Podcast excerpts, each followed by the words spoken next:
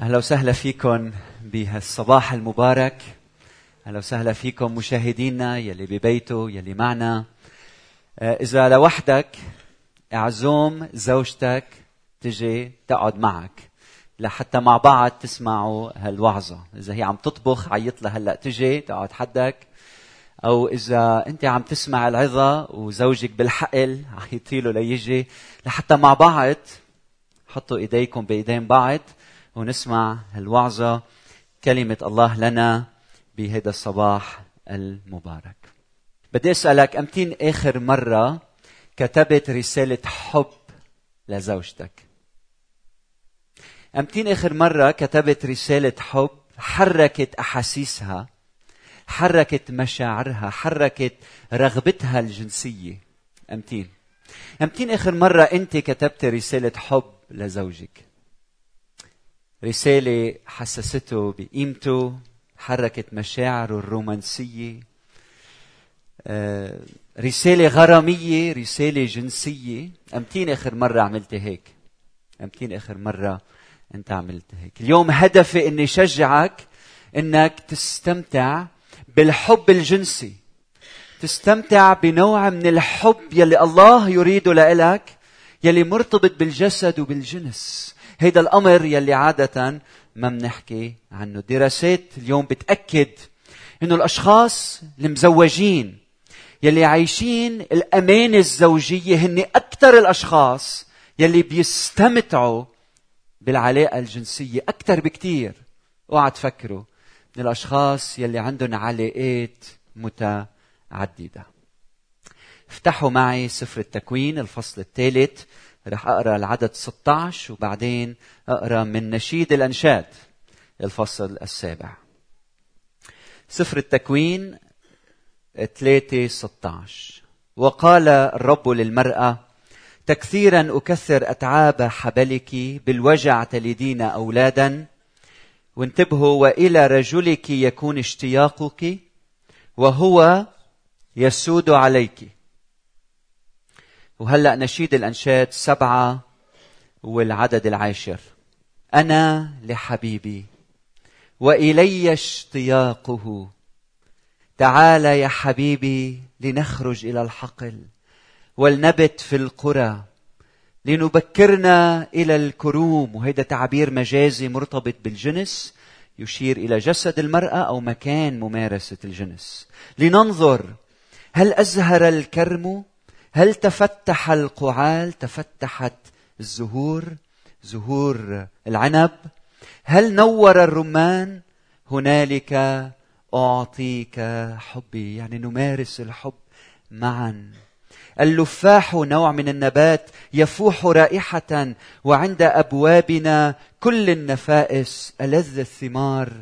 من جديدة وقديمة يعني كل ما هو غالي عندي وفيه ذخرته حفظته لك يا حبيبي. يا حبيبي. عنوان عظة اليوم ليحيى الغرام. ليحيى الغرام ليحيى الغرام. يلي دفعني إني أتكلم عن هذا الموضوع اليوم هو أمرين. الأمر الأول إنه عم شوف إنه العالم مندفع إلى عبادة الجنس. منتفع ليعتبر إنه الجنس هو إله يعبد. وصار الجنس آثر أفكار الناس. صاروا الناس مشدودين نحو الجنس. الجنس المزيف الجنس الخاطئ البشع المقرف. صاروا عم يشعروا كأنه الكل صار عالق بسنارة. اسمها سنارة الجنس. والسبب الآخر يلي بيدفعني أحكي عن هالموضوع إنه ما بسمع إنه بالكنايس بيحكوا عن موضوع الجنس. وكأنه هيدا الموضوع محرم. كل شيء له علاقة بالجنس والمجامعة وممارسة الجنس. هيدي التعابير ما بنسمعها بالكنائس. هيدا الشيء دفعني ان اليوم أحكي عن هالموضوع من منطلق كتابي بحسب تعليم الكتاب المقدس وخاصة سفر نشيد الأنشاد. سفر نشيد الأنشاد هو كتاب في السفر بالكتاب المقدس مزامير أمثال جامعة نشيد الأنشاد إشعيا سفر من أسفار الحكمة واسمه نشيد الأنشاد وهيدي صيغة التفضيل العليا يعني هو النشيد الذي يعلو فوق كل نشيد آخر دنيوي. هيدا نشيد الأنشاد أو اسمه نشيد الأناشيد ليكون النشيد الذي يتضمن مجموعة من الأناشيد حول الجنس حول العشق. فهيدا السفر هو قصة غزلية. هو كتاب غرامي. هو نشيد حب. بقول نشيد الأنشاد لسليمان. كتبوا سليمان أو كتب ليقدم لسليمان أو كتاب يخص سليمان أو كتاب كتب بأسلوب سليمان أو كتاب لسليمان أو كتاب كتبه سليمان. انكتب ما بين القرن العاشر والرابع قبل الميلاد للاحتفال بالحب الجنسي. في إطار الزواج المقدس. انتبهوا هيدا السفر في الكتاب المقدس. وكل شيء اليوم عم احكيه عم احكيه في إطار الزواج المقدس بين رجل واحد وامرأة واحدة في الزواج المقدس. فغاية هيدا السفر أن نسعى ونجتهد نحو علاقة حميمة وعلاقة جنسية مميزة بين الرجل بين الزوج وزوجته. هذا السفر ليعلن لنا إنه نحن منا أرواح مسجونة في أجساد وكأنه هيدا الجسد شيء سيء شيء مشين شيء رهيب شيء بشع. وبدنا نتحرر نتحرر منه كلا. هيدا الجسد مقدس خلقه الله. والروح والجسد والنفس كلهم مع بعضهم البعض بشكله. نحن هيدا الإنسان بشموليته. والله قصد أن الإنسان يمارس الجنس بحب وبعشق. هذا جزء من خطة الله للإنسان للإنسان. فهذا النشيد بشدد على ضرورة الجنس والهوى واللمس والعشق والحب والنظر والإصغاء والسمع الجميع والصوت الجميل والرائحة الزكية والتمتع بالآخر. يلي للأسف اليوم بالعائلات ما عم نشوف هذا الأمر عم يحدث. البعض بيفسر هذا السفر بشكل مجازي. وبقول إنه هالحبيبين يشيران إلى الله يهوى وشعبه أو إلى المسيح وكنيسته أو إلى الألوهة والفرد. فلابد إنه هيدا السفر إنه كان له معنى أعمق أو بعد لاهوتي. لكن أنا اليوم بدي ركز على المعنى البسيط الأول يلي هو علاقة حب بين شخصين حبيبين زوج وزوجة. كلكم بتعرفوا ما حدث بسفر التكوين الفصل الثاني. لما الله خلق الإنسان على صورته ذكرا وأنثى خلقهما الأخذ من التراب ونفخ فيه نفخ في آدم روح حية فصار آدم نفسا حية. من بعد ما خلق آدم خلق الحيوانات وبعدين لنفسه لم يجد معينا نظيره. فآدم لم يجد معينا نظيره معينا نظيره مثله. فبروح الله بياخذ ضلع من اضلاع آدم وبعبي محلها لحم وبعدين بيخلق من هالضلع حواء امرأة لأنها من امرؤ أخذت.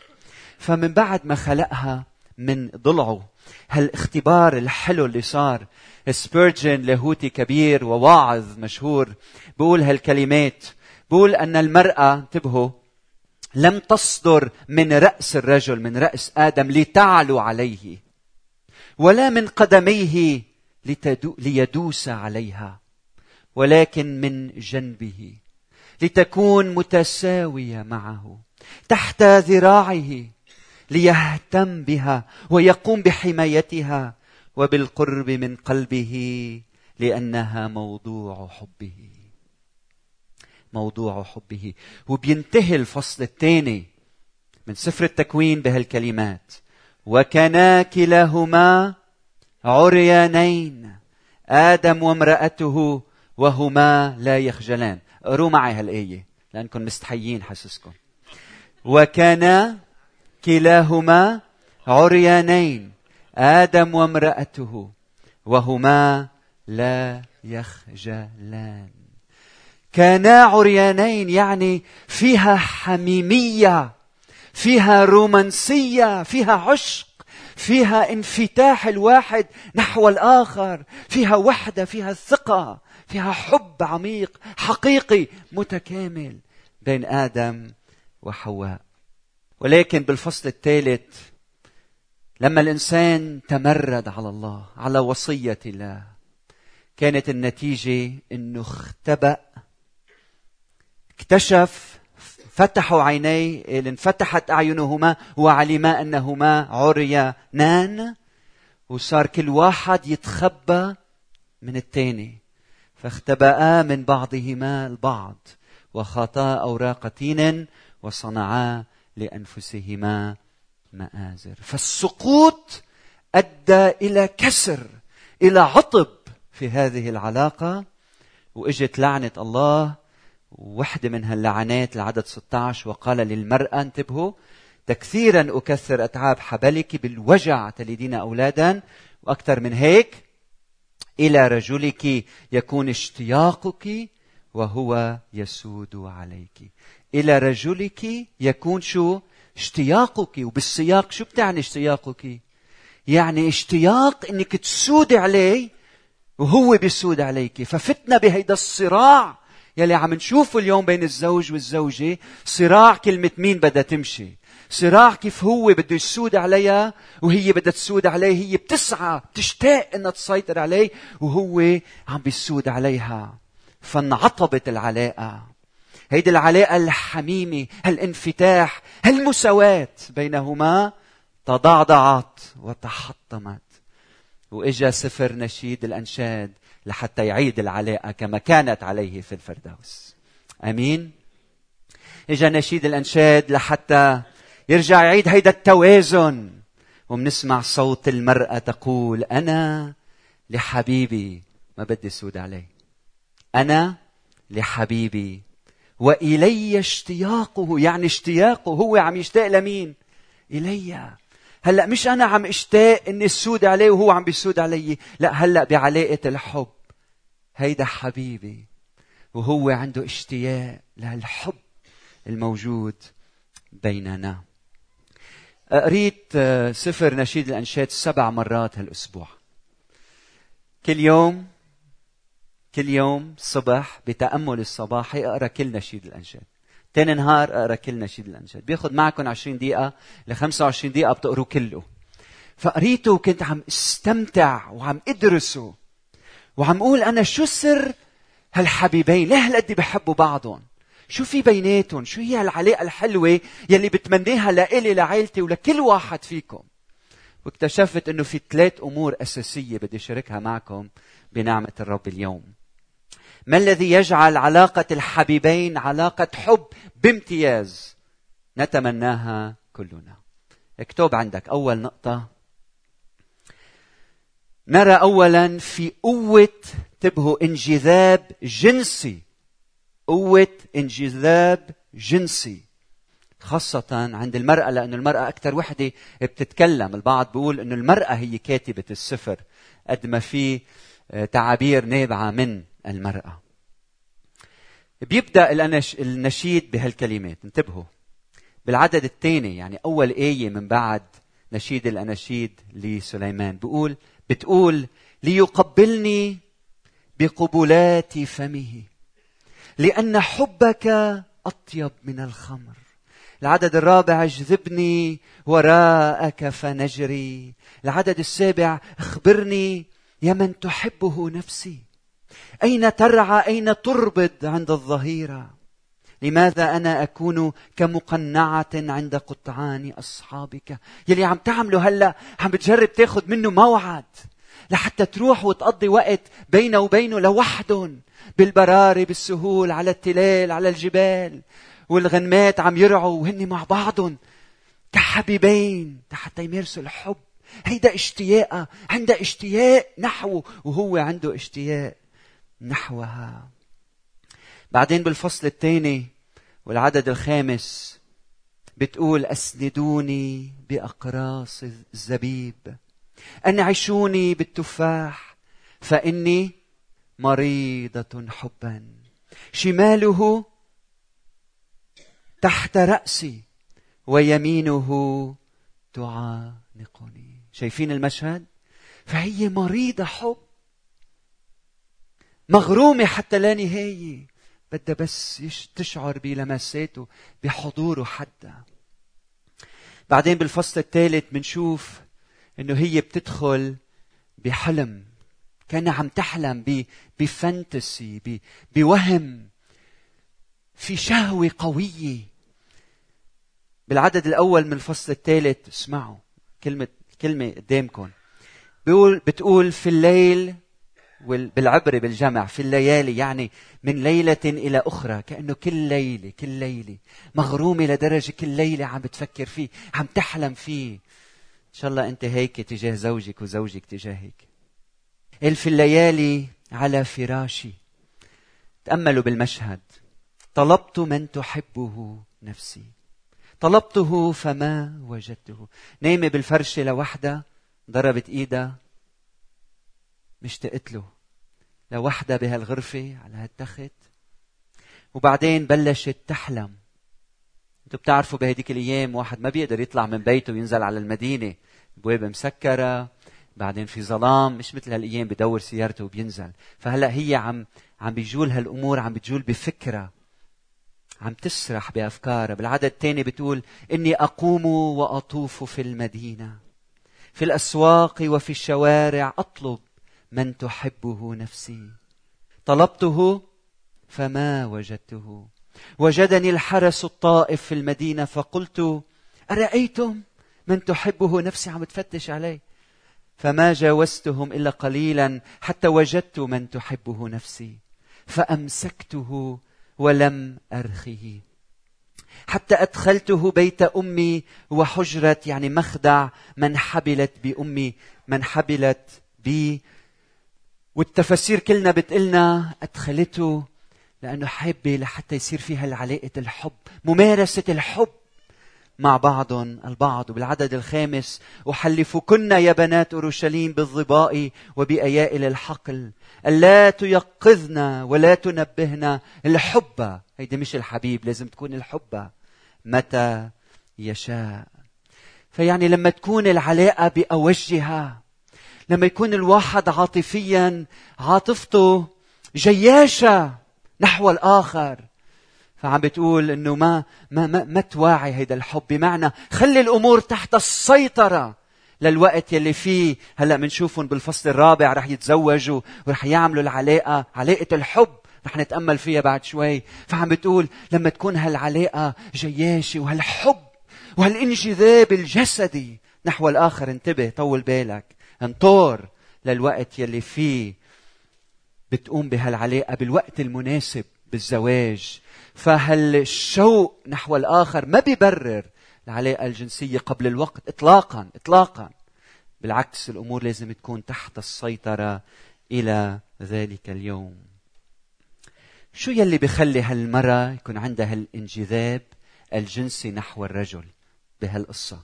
والرجل نحو هالامرأة. شو شو اللي بيخلي هذا الشيء يحدث؟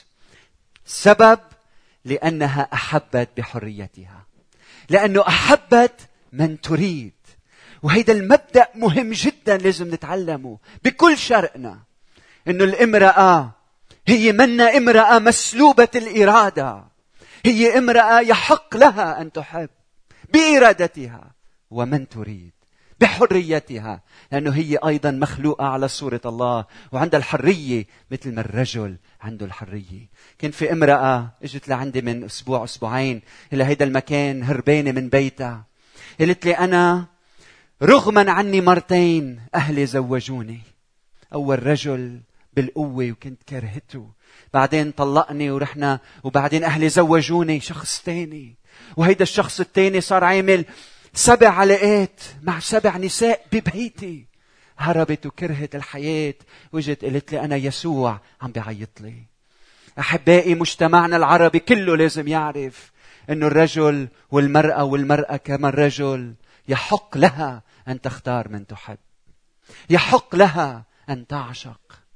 لأنه العشق والحب هو عطية الله للإنسان.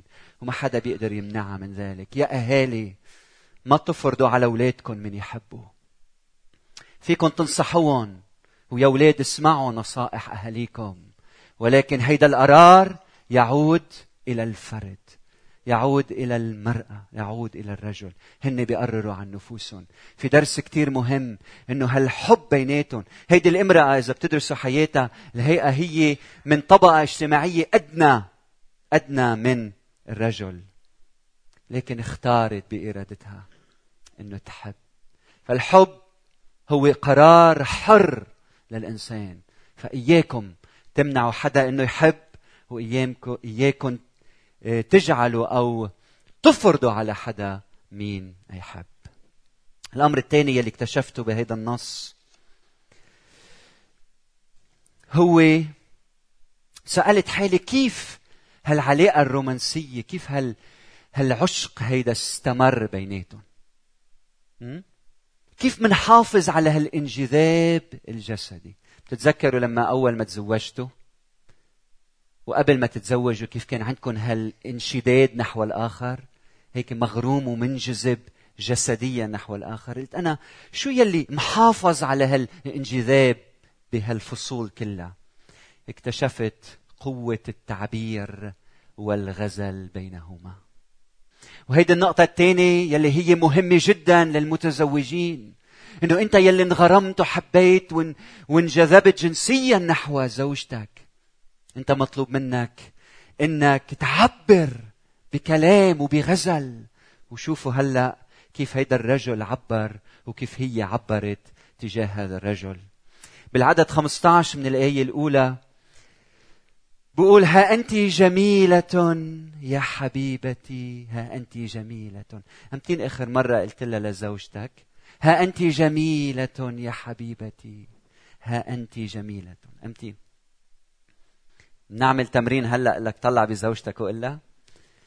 بعدين بالعدد 16 هي بتقول ها أنت جميل يا حبيبي وحلو. أمتين آخر مرة قلت له هالكلمات لزوجك؟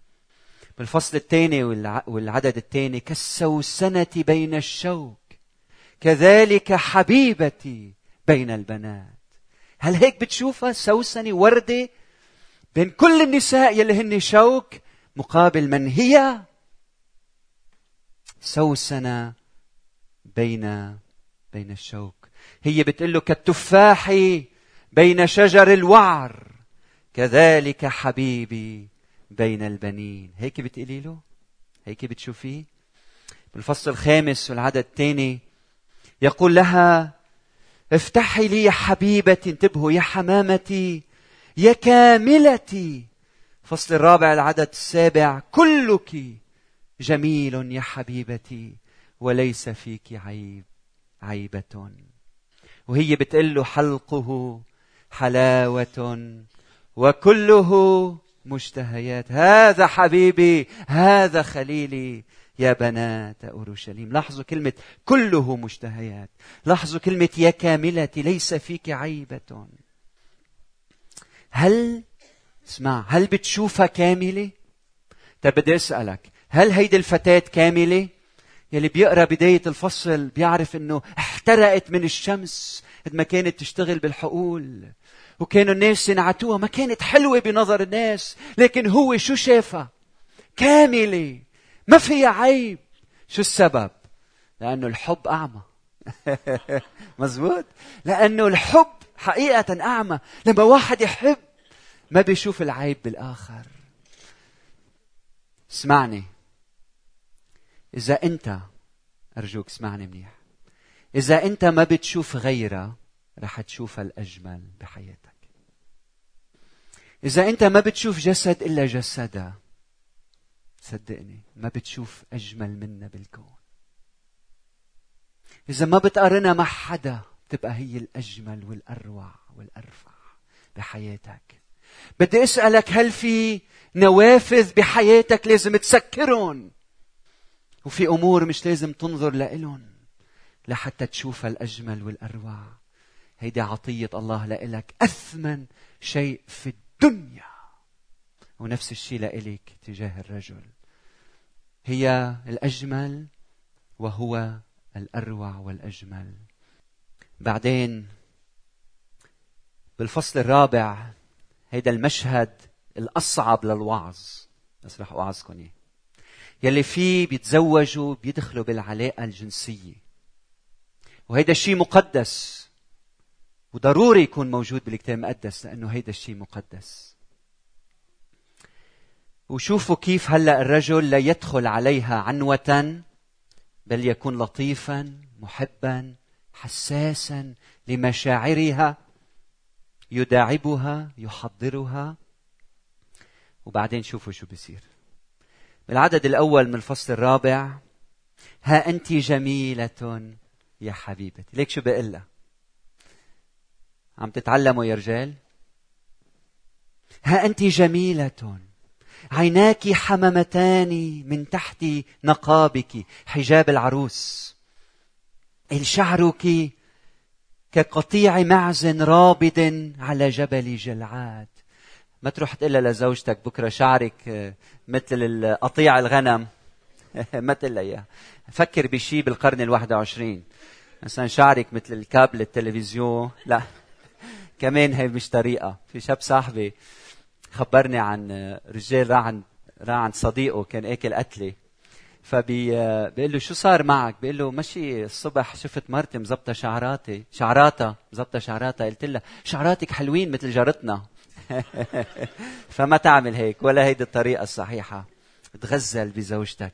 أسنانك كقطيع الجزائر يعني كقطيع خراف مجزوزة. من جزة. الصادرة من الغسل. هيئتها بتفرك سنينها كانت. اللواتي كل واحد من اسنانها متئم يعني كل واحد وتوأمه. ليس فيهن عقيم بمفرده. شفتاك كسلكة كخيط من القرمز. وفمك حلو. خدك كفلقة رمانة تحت نقابك. يعني كنصفي رمانة بتعرفوا الرمانة لما بتقصها بالنص شو لونها؟ حمراء. اللي أنت مثل نصفي رمانة تحت نقابك. عنقك كبرج داود المبني للأسلحة. ألف ترس مجن علق عليه كلها أتراس الجبابرة. ثدياك كخشفتي ظبية هيدي تطلعوا عليها بالقاموس بترك لكم إياها. توأمان يرعيان بين السوسن إلى أن يفيح النهار وتنهزم الظلال أذهب إلى جبال المر وإلى تل البخور اللبان. اسمعوا شو عم بيقول لك كلك جميل يا حبيبتي وليس فيك عيبة هلمي معي من لبنان؟ بعتذر للمصريين والأردنيين والسوريين. هلمي معي من لبنان يا عروس؟ معي من لبنان. انظري من رأس أمانة من رأس شنير وحرمون من خدور مرابض الأسود من جبال النمور. يلي عم بقول لها تعي معي التسقي فيي دعوة للالتصاق تعي للحماية من الأسود والنمور. قربي مني. من بعد ما تغزل فيها عم بقول لها قربي التسقي فيي. لأعطيك الحماية. العدد التاسع قد سبيت قلبي. يا أختي العروس يعني رفيقتي قد سبيت قلبي باحدى عينيك بقلادة واحدة من عنقك. ما أحسن حبك يا رفيقه العروس؟ كم محبتك أطيب من الخمر؟ وكم رائحة أذهانك أطيب من كل الأطياب؟ شفتاك يا عروس تقطران شهدا تحت لسانك عسل ولبن ورائحة ثيابك كرائحة لبنان. أختي العروس انتبهوا للعدد 12 كثير مهم. أختي العروس جنة والجنة هو الموضع الخاص عند المرأة جنة مغلقة إشارة بأنها عذراء عين مقفلة ينبوع مختوم. أغراسك المكان الأكثر خصوصي في جسد المرأة فردوس رمان مع أثمار نفيسة شهية لذيذة فاغية وناردين نوع من الأطياب من الطيب. ناردين وكركم زعفران قصب الذريرة مثل الكمون وقرفة مع كل عود اللبان أنواع البخور. مر وعود مع كل أنفس يعني أفخر الأطياب. ينبوع جنات بئر مياه حية وسيول أنهار من لبنان. واسمعوا هلأ العروس شو بتقول. من بعد ما سمعت كل هالغزل والحب واللطف بتقول استيقظي يا ريح الشمال. هلأ وقت للحب إنه يستيقظ. استيقظي يا ريح الشمال وتعالي يا ريح الجنوب. هبي على جنتي. ستعرفوا شو يعني جنتي هلا؟ فتقطر أطيابها ليأتي حبيبي إلى جنتي ويأكل ثمره النفيس. هون يقومان بممارسة الحب. والعدد الأول بالفصل الخامس قد دخلت جنتي يا أختي العروس قطفت مري مع طيبي أكلت شهدي مع عسلي شربت خمري مع لبني. هيدا المكان مقدس. فمن بعد انتبهوا يا رجال من بعد ما عبر ووصف جمالها وشعرها وخديها وشفتيها ولسانها وأسنانها وعينيها ورقبتها وثدييها. من بعد ما وصف جمالها ودعاها للحماية وللالتصاق به أعطته جنتها. هيدا الحب المقدس الحقيقي. هيدا الحب الجنسي الذي يريده الله للعائلات في وسطنا. هل بتتغزل فيها؟ هل من بعد ما تكون لطيف وحساس ومن خلال اللمس والهمس والملامسات والملاطفات والمداعبات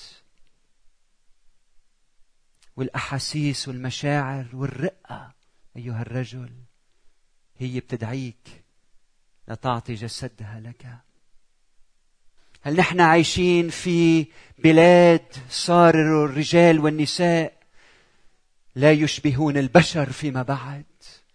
والرجل بأنانيته يدخل على امرأته ويتعدى عليها جنسيا. هل هيدا موجود صار في بلادنا وبين عائلاتنا بسبب أنانية الرجل وما يشاهد؟ صار ما بهمه مشاعر المرأة. كل شيء بهمه شهوته ولذته الجنسية. هذا ليس من الرب أيها الأحباء. من الرب هو إنه واحد لما يتقرب من زوجته يكون اهتمامه بها اولا يكون منفتح نحوها وهي نحوه. يكون عم بيفكر كيف يشبعها. هالمواضيع ما بنسمع عنهم لكن ضروري نعلمهم. أيها الرجل فكر بزوجتك قبل ما تفكر بنفسك. أيتها الزوجة. تقبلي حب الرجل لطف الرجل. وبعدين انفتحي نحوه. النص كلمة الله بتعلمنا عن ضرورة إنه نتغزل ببعضنا البعض. أيها الرجال أيها النساء إن شاء الله لكم مزوجين عشرين وثلاثين سنة. كل يوم تعلموا كيف تتغزلوا ببعض. وحتى لو أنتم على مسافات مع بعض حافظوا على هذا الحب. من خلال كلمات الغزل والحب معبر عنها بيناتكم. طيب شو نتيجة هالانجذاب والغزل؟ من بعد ما صار في انجذاب وصار في غزل صار في حب بيناتهم وعلاقة بالزواج علاقة جنسية بالزواج. طيب شو النتيجة؟ النتيجة إنه هيدا الشيء ولد فيهم أشواق أعمق الواحد تجاه الآخر. يعني مش بس كان عندهم أشواق بالبداية. هيدا الشيء استمر مع الوقت. ومنشوف بكل الفصول مثل عم بيطاردوا بعضهم لاحقين بعضهم عم يفتشوا على بعضهم مشتاقين لبعضهم. في شوق حقيقي بيناتهم مستمر بكل السفر. بنشوف إنه من بعد ما مارسوا الحب بيناتهم بيقول الرجل أكلت شهدي مع عسلي شربت خمري مع لبني. بالفصل الأول من الفصل الفصل الخامس العدد الأول من الفصل الخامس وبعدين بنسمعه عم بيقول افتحي لي يا أختي يا حبيبتي يا حمامتي يا كاملتي. الباب مغلق وهي نايمة وبعدين يحاول أن يدخل بكل لطف. ما بيخلع الباب وبفوت بكل لطف. وبعدين بنشوفها هي في المدينة عم تبحث عنه. كل هيدي إشارات تشير قديش عندهم شوق واشتياق لبعضهم لبعضهم.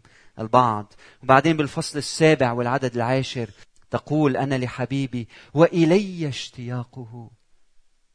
بالفصل السابع شوفوا هالعلاقة كيف مستمرة من بعد الزواج. تعال يا حبيبي لنخرج إلى الحقل. بتقولي له إياهم لزوجك؟ ولنبت في القرى لنبكرنا إلى الكروم. لننظر هل أزهر الكرم هل تفتح القعال؟ زهور العنب هل نور الرمان هناك؟ أعطيك حبي. شوفوا قديش مشتاقين لبعضهم البعض في كل وقت وعم بيفكروا بطريقة خلاقة إنه إنه يمارسوا الحب مع بعضهم البعض. بعدين بالفصل الثامن نهاية السفر العدد 13 أيتها الجالسة في الجنات الأصحاب يسمعون صوتك فأسمعيني. رجع اشتاق لها. فأسمعيني. وبعدين هي بتقول له آخر آية من السفر اهرب يا حبيبي واهرب يعني اهرب إلي مش اهرب عني اهرب إلي يا حبيبي وكن كالظبي أو كغفر الأيائل على جبال إشارة لثدييها على جبال الأطياب. يعني تعا ركض لعندي اترك شغلك. تعا لأنك كلك لطف ومحبه تعا وخذ جسدي خذ حبي. تعا لكي نمارس الحب مع بعضنا البعض. أنتم بتعرفوا اليوم إنه الدراسات تؤكد إنه المزوجين وعايشين بأمانة زوجية. لما بيصيروا بالخمسينات أربعينات وخمسينيات بيستمتعوا بالجنس مع بعضهم البعض أكثر بكثير لما تزوجوا مع بداية علاقتهم. امبارح بالخدمة كان عندي رجل قرب لعندي هو مرسل جاي يزور لبنان. قال لي أنا صار لي 59 سنة مزوج ومش مصدق إمتى برجع على البيت. 59 سنة مزوج. فهالعلاقة علاقة هالحب هالاشتياق انتبهوا بيتطور وبينمى. لكن انتبهوا مش لازم تسمحوا للثعالب الصغيرة إنه تيجي تخرب الكروم. تخرب كرومكم بدك تحمي حالك. كل ما تحمي حالك كل ما العلاقة تدخل بعمق جديد وبحب جديد. فعنا قدامنا ثلاث دوائر. أول شيء الانجذاب الجنسي فهمتوا؟ ما حدا بيتزوج إلا بحريته بإرادته. ما حدا بيحب إلا بإرادته. هيدا الأصول. هيك لازم يكون. اولا الانجذاب الجنسي. وعم أحكي بس بإطار الحب الجنسي. هلأ ما عم أحكي بشكل عام. عم أحكي عم خصص وعظتي عن الحب الجنسي. فأول شيء الانجذاب الجنسي. اثنين الغزل والتعبير. يلي بيولد اشتياق أكثر وأكثر وأكثر. يلي بيصير ببلادنا ويلي بنشوف بين عائلاتنا. أول شيء بيكون في انجذاب جنسي. وبعدين ببطل في التعبير والغزل. ولما نفقد التعبير وقوة التعبير والكلام الحلو دوما وكل يوم ومنعبر ومنحكي ومنتغزل ببعض. لما منفقد هذا الشيء منفقد الاشتياق بعدنا لبعض. وبعدين بنسمع بطلت تحبها بطلت تحبني بدنا نطلق بدنا نترك بعض. اليوم بدنا نعيد الأمور لنصابها الصحيح. وبدنا نجمع هودي الثلاثه بحياتنا. وعم أحكي مع المتزوجين بيناتنا والمش متزوجين تعلموا وخذوا ملاحظات لحتى تبدأوا صح وتكملوا صح. انجذاب جسدي. تتذكر كيف انجذبت لزوجتك؟ تتذكر؟ هل أنت مستمر بالتعبير والغزل؟ هيدا الشيء بيزيد من الاشتياق بعضكم لبعض والعمق العمق الروحي. لاحظوا كيف بيختم كيف بتختم يختم السفر. بالعدد السادس من الفصل الثامن بتقول اجعلني كخاتم على قلبك. هيدي مش امرأة عم بتنط من رجل إلى آخر. أبدا. ولا رجل عم بنط من امرأة إلى إلى أخرى لا. اجعلني كخاتم على قلبك. يعني امتلك حياتي. أو إذا بدكم خليني أكون أنا الملكة على قلبك. كخاتم على قلبك. كخاتم على ساعدك. لأن المحبة قوية كالموت. يعني إذا الموت لابد منه. كلنا متأكدين أنه رح يصيبنا كلنا بيوم من الأيام اللي الحب بعد أقوى من هيدي القناعة. الغيرة يعني الهوى قاسية كاللهيب فيها هالباشن هالحماسة هالنار من الداخل يلي ممكن تأذي إذا استخدمناها بالطريقة الخاطئة. لهيبها لهيب نار لظى الرب نار شديدة. المياه كثيرة لا تستطيع أن تطفئ المحبة. والسيول لا تغمرها. في تحديات. الشيطان بده يدمر زواجك. الشيطان بده يدمر علاقة الحب بينك وبين زوجتك. إياك تفتح الشباك. إياك تنظر خارج زوجتك. مياه كثيرة. مياه كثيرة. لا تستطيع أن تطفئ المحبة لأن المحبة لا تسقط أبدا. إن أعطى الإنسان كل ثروة بيته. ليشتري المحبة. يحتقر هو. لأنه نرجع للأول. لأن الحب حر. ولا يباع ولا يشترى. يشترى. ليحيا الغرام. أمين؟ ليحيا الغرام. هيدا الغرام هو غرام مقدس. في الزواج المقدس بين زوج وزوجة. بدي إياك تروح على البيت اليوم. وبدي إياك ترجع تحيي شو؟ الغرام. بينك وبين زوجتك. كيف يا قسيس بدي أحييه؟ بدي منك كل يوم تعبر عن حبك. بدي منك كل يوم توصف زوجتك بأجمل الكلمات. شو جاهز؟ وبدي إياك توصفي زوجك بأجمل الكلمات والتعابير كل يوم بدنا نعمل هيك. أمين؟ كل يوم بدنا نعمل هيك. أمين؟ كل يوم بدنا نعمل هيك.